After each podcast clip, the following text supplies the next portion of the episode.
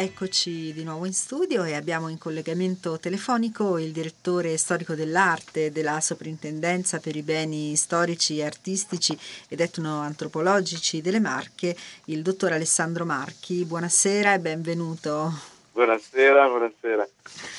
E, um, è un piacere per noi averla questa sera per parlare di argomenti che davvero eh, ci, ci attraggono moltissimo, come ad esempio eh, all'interno della, del discorso relativo a Gradara. Dopo il periodo malatestiano eh, sappiamo che la fortezza ha subito delle ulteriori trasformazioni. Sì, certo, certo.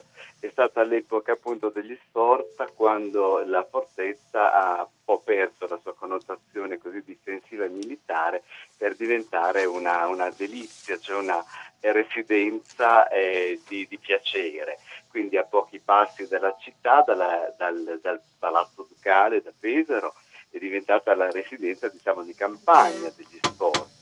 Quindi ha subito delle trasformazioni, intanto dal punto di vista architettonico, perché perlomeno l'aspetto così del cortile di ingresso, del, di alcune stanze, della serie degli appartamenti ha preso una connotazione più amena, più comoda e anche da un punto di vista proprio formale, più curata, ornata.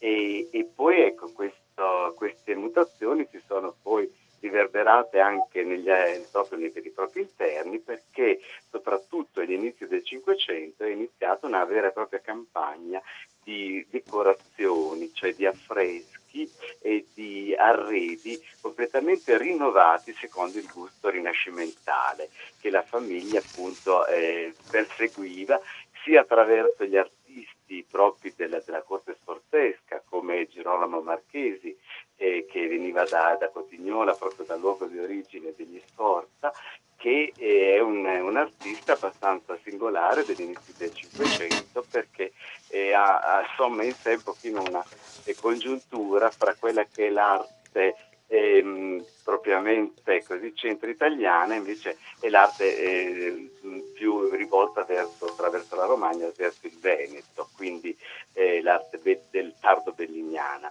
del tardo Giovanni Bellini.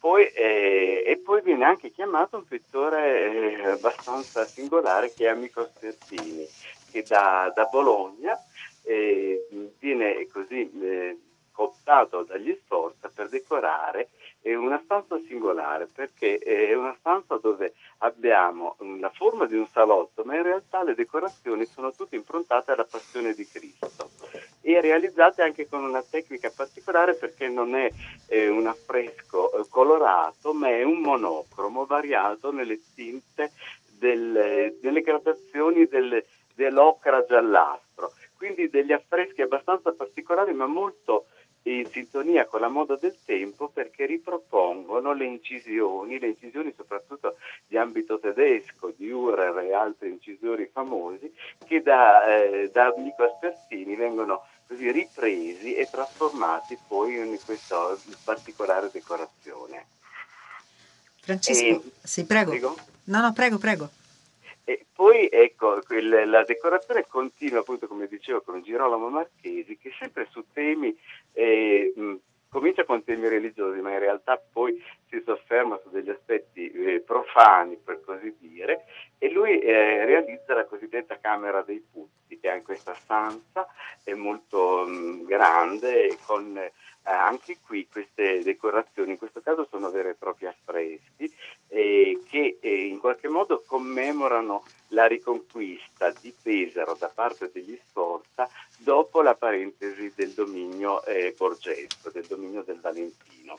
E infatti la stanza è, è sovrastata appunto da una grande figura di San Paolo, perché è proprio nel giorno di San Paolo che gli Sforza ritornano in possesso della città. Quindi sono di elementi eh, commemorativi, ma il, poi eh, diventano totalmente profani, nel senso che proprio abbiamo tutta una serie di giochi, di putti, che hanno sicuramente una, una connotazione simbolica, ma che rimane in secondo piano, è più difficile per noi, perché purtroppo questi, questi dipinti murali nel tempo erano stati ricoperti da degli strati di, di colore, del, da delle verniciature, imbiancature della stanza, e quindi se ne era persa la memoria. Sono stati riscoperti però durante restauri che, grandi restauri che hanno interessato la Rocca di Gradara agli inizi del Novecento.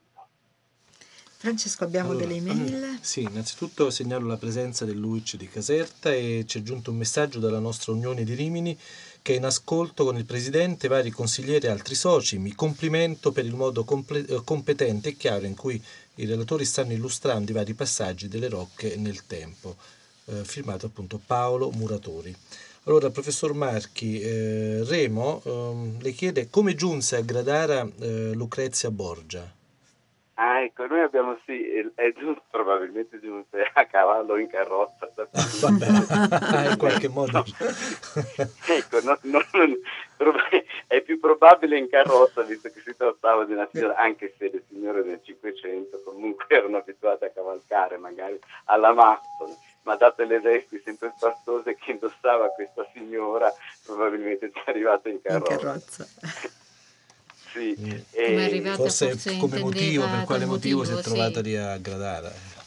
Eh, beh, eh, come dicevo prima, Gradara è la, diciamo, è il, in antico si dicevano le delizie, cioè erano i luoghi di, di svago, dove eh, così un po' sull'onda, bisogna immaginare come i personaggi del Decameron che si allontanano dalla città lì per il pericolo di essere contagiati, ma poi diventa un po' una, eh, un costume del, nel, durante tutto il Rinascimento, anche oltre, soprattutto nelle stagioni eh, estive, dove il, era, era più probabile trovare anche un pochino di fresco, e quindi dobbiamo immaginare che appunto la, la Rocca di Gradara viene inizia, è, è in, si inizia a vivere in questa maniera, proprio come un luogo di svago, con, eh, con intrattenimenti, con personaggi che eh, gravitando per le corti e così raccontavano, improntavano delle, delle storie, degli spettacoli, tant'è che è il periodo in cui poi nasce il teatro eh, profano, questo del, del, del Rinascimento, no? Non dimentichiamo che a Urbino viene rappresentata una delle prime opere profane proprio nel millecinquecentotredici, proprio in epoca molto vicina alla, alla nostra, nel cortile d'onore del Palazzo Ducale, ed è un evento straordinario che eh, tutti il, i, i personaggi dell'epoca raccontano come qualcosa di particolarmente fastoso e particolarmente grandioso. Ecco, e quindi dobbiamo immaginare un po' una vita di questo tipo, improntata più che altro al gioco o all'intrattenimento, molte volte però colto, perché poi alla base di queste situazioni c'erano sempre gli umanisti, gli eruditi, che magari riproponendo, modernizzandole le favole antiche che si trovavano appunto nelle, nei manoscritti, le rimodernizzano e diventano gli elementi poi de, dello svago del tempo. Teniamo conto che non c'erano televisione, non c'era cinema, non c'erano altri, altri mezzi. Certo. Allora, professore, ehm, Carmen le chiede: mi ha sempre affascinato la figura di Federico da Montefeltro. Potreste gentil- gentilmente tratteggiarla? Ecco, allora, Federico da Montefeltro è un personaggio abbastanza complesso. Dobbiamo immaginarlo però come lui si fa ritrarre, cioè con l'armatura da guerriero e poi dopo le vesti invece del, di casa, dove quando lui tolta l'armatura si dedica allo studio, alla cultura del, della, eh, del, della lettura, delle, delle scienze. Era un grandissimo appassionato di matematica. È un personaggio molto complesso che si fa una grande fama innanzitutto come guerriero, perché comincia sin da giovanissimo a fare delle imprese eh, notevoli eh, dal punto di vista proprio del, del, della tecnica della guerra, e, e, poi, e poi soprattutto diventa un grande regista di guerre, non necessariamente combattute, perché molte volte si trattava poi di arrivare sul campo di battaglia già con eh, dei trattati, qua, già con una, una serie di, di alleanze che in qualche modo eh, eh, evitavano, e, e questo diventa sempre di più, perché diventa un po' un, eh, un grande politico, un grande manovratore di eventi, di, di momenti, eh, insinuandosi poi ovviamente con questa fama che si era acquistata appunto da giovane come grande condottiero fra le, fra le contese più importanti del, della seconda parte del Quattrocento. Ovviamente muore anche in battaglia, perché muore nel millequattrocentottantadue a Ferrara, dopo aver contratto una, una febbre fortissima proprio eh, sul campo di battaglia. È un personaggio multiforme che amava moltissimo le arti, la cultura, perché per capire Federico da Montefeltro bisogna venire ad Urbino e visitare il Palazzo Ducale, okay. E lì si comincia ad avere, ecco, un'idea più sicura proprio di questo personaggio.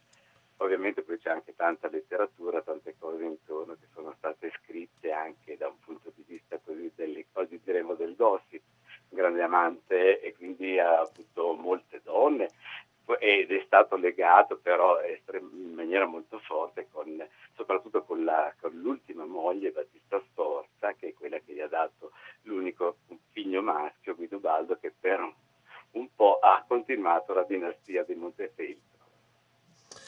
Allora, mh, quando subentrarono i della Rovere e perché, Marco?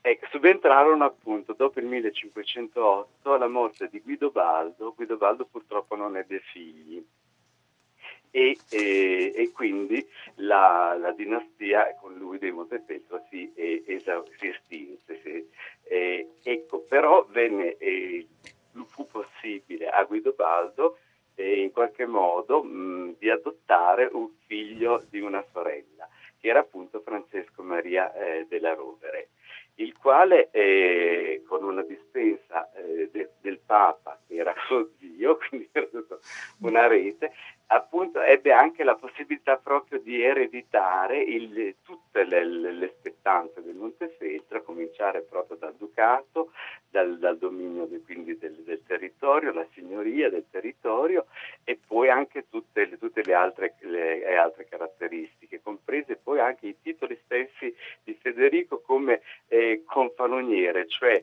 come ehm, titolare appunto del capo eh, supremo dell'esercito della, del, del Papa, dell'esercito pontificio. E siamo nel millecinquecentootto.